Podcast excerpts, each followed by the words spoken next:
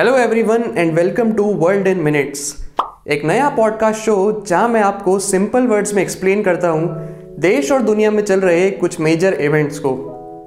और आज के हमारे इस पहले पॉडकास्ट का टॉपिक है, हाल ही में कंक्लूड हुआ सीओपी समिट सीओपी 26 यानी यूनाइटेड नेशंस का वो क्लाइमेट चेंज समिट जिसमें करीब 100 से भी ज़्यादा देशों के हेड्स ऑफ़ स्टेट साथ में मिलकर आए ग्लासगो स्कॉटलैंड में क्लाइमेट चेंज के थ्रेट को एड्रेस करने के लिए।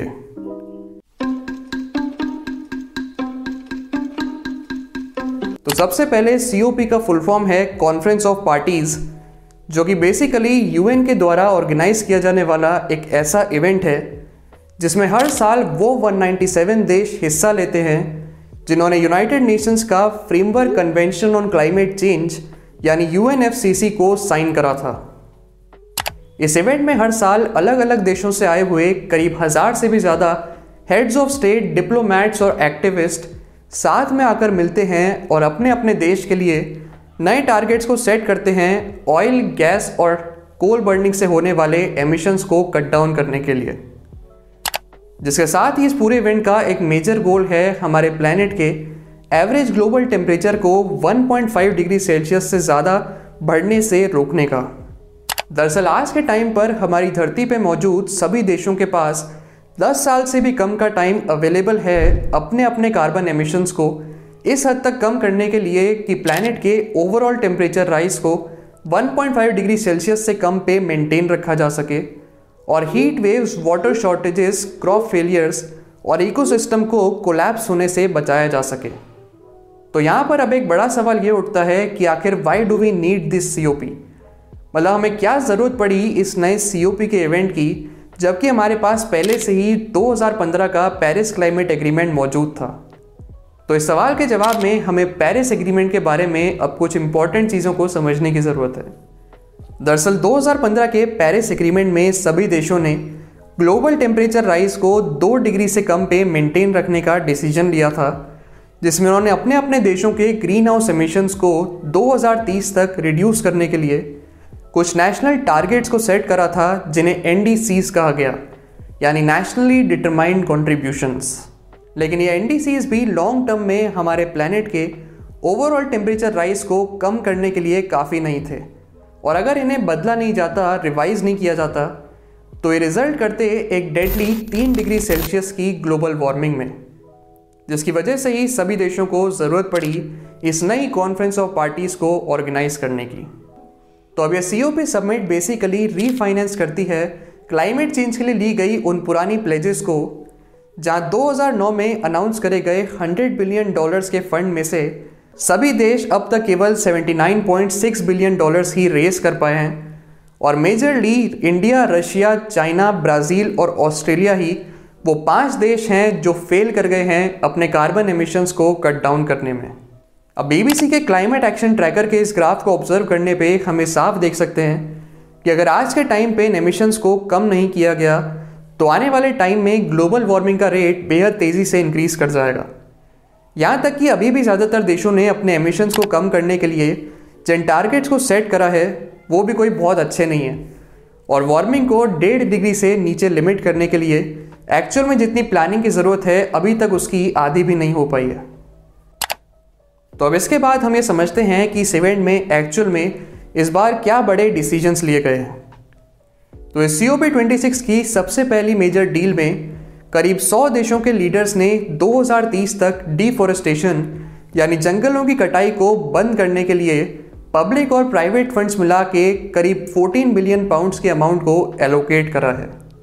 इस एग्रीमेंट में जहाँ 28 देशों ने फ़ूड एंड एग्रीकल्चरल प्रोडक्शन जैसे पाम ऑयल सोया और कोकोआ की ग्लोबल ट्रेड की वजह से हो रहे डिफोरेस्टेशन को कम करने के लिए प्लेज ली। वहीं अवीवा शॉर्डर्स और एग्जा समेत करीब 30 फाइनेंशियल कंपनीज़ ने इन सेक्टर्स में अपने इन्वेस्टमेंट को बंद करने का अनाउंसमेंट करा। जिसके साथ ही वन बिलियन पाउंड्स के एक फंड को भी स्टैब्लिश करा गया है। दुनिया के second largest tropical rain forest Africa के कॉन्गो बेसिन को प्रोटेक्ट करने के लिए। इस डिफॉरेस्टेशन डील को साइन करने वाली मेजर कंट्रीज़ हैं इंडोनेशिया जो कि है world's largest exporter of palm oil और ब्राज़ील जहाँ के अमेजोन जंगलों में डिफॉरेस्टेशन रेट 2020 में पिछले 12 सालों में सबसे ज़्यादा हाई पर था। और इस टॉपिक पे मैं ऑलरेडी एक डिटेल्ड वीडियो बना चुका हूँ। अगर आपने वो नहीं देखी है तो उसका लिंक ऊपर फ्लैश हो रहा होगा, आप उसे भी जाकर देख सकते हैं। अब इस सी इवेंट के कुछ की मूवमेंट्स पे नज़र डालें तो इस इवेंट के पहले ही दिन यूएस प्रेसिडेंट जो बाइडेन ने लोगों से इस बात के लिए माफ़ी मांगी कि डोनाल्ड ट्रंप की एडमिनिस्ट्रेशन में यूएस ने पेरिस एग्रीमेंट से बैकआउट कर लिया था, जिसकी वजह से अब हम और पीछे हो गए हैं क्लाइमेट गोल्स को अचीव करने में। इसके अलावा Swedish climate activist Greta Thunberg ने भी यहाँ एक मेजर लार्ज स्केल प्रोटेस्ट को ऑर्गेनाइज करा, जहाँ उन्होंने इस इवेंट में यूएन से क्लाइमेट चेंज के लिए और भी स्ट्रिक्ट एक्शंस लेने की मांग करी। उनका मानना है कि अगर इस इशू के ऊपर तुरंत बड़े कदम नहीं उठाए गए तो आने वाले टाइम में लाखों लोगों पर इसका सीधा असर पड़ेगा। और हमारे प्लानट के लिए अब यह कोड रेड की सिचुएशन है। यूनाइटेड नेशंस के सेक्रेटरी जनरल एंटोनियो ग्यूटेरिस ने भी सिमिलर से ही ओपिनियन शेयर करे कि फॉसिल फ्यूल से हमारे एडिक्शन ने ही दुनिया को आज इस जगह पर लाकर खड़ा कर दिया है कि अब यहाँ से या तो हम उन्हें इस्तेमाल करना बंद कर दें या फिर वो हमें ही ख़त्म कर देंगे। इसके बाद अब हम फाइनली आते हैं इंडिया की प्लेजेस पे। सीओपी इवेंट में प्रधानमंत्री मोदी ने देश का पहला माइलस्टोन प्लेज लिया कि इंडिया 2070 तक अपने कार्बन एमिशंस को कम करके नेट ज़ीरो के लेवल को अचीव कर लेगा। अपने इस प्लेज में उन्होंने बेसिकली क्लाइमेट चेंज को काउंटर करने के लिए पाँच पॉइंट्स के एक क्लाइमेट एक्शन प्लान को प्रपोज करा। जिसके अकॉर्डिंग इंडिया 2030 तक अपनी नॉन फॉसिल एनर्जी कैपेसिटी को 500 गीगावाट्स तक इंक्रीज करेगा 50 परसेंट रिन्यूएबल एनर्जी की तरफ़ स्विच कर लेगा नेट प्रोजेक्टेड कार्बन एमिशन को 1 बिलियन टन्स तक रिड्यूस कर लेगा, अपनी इकोनॉमी की कार्बन इंटेंसिटी को 45 परसेंट तक कम कर लेगा और फिर फाइनली 2070 तक नेट ज़ीरो एमिशन रेट को अचीव कर लेगा। दरअसल ये नेट ज़ीरो एमिशन बेसिकली एक ऐसी सिचुएशन होती है, जिसमें एटमॉस्फेयर में amount of green house gas produced is equal to the amount removed यानी कि जितना प्रोड्यूस हो रहा है, उतना ही रिमूव भी होता जा रहा है। अब इस चार्ट में अगर हम वर्ल्ड के अलग अलग रीजन्स में कार्बन एमिशंस पर नज़र डालें तो इंडिया दुनिया भर के देशों में से फोर्थ हाईएस्ट एमिटर है कार्बन डाइऑक्साइड का। जहाँ टॉप थ्री में है China with eleven thousand five hundred thirty five mega tons US with five thousand one hundred seven mega tons और European Union five mega tons जिसके बाद fourth है India with two thousand five ninety five mega tons और Russia with 1792 megatons लेकिन इस graph में एक ध्यान देने वाली चीज़ ये भी है कि इंडिया के पर कैपिटा एमिशन सिग्निफिकेंटली कम है हाईएस्ट एमिटर्स वाले बाकी चार देशों से।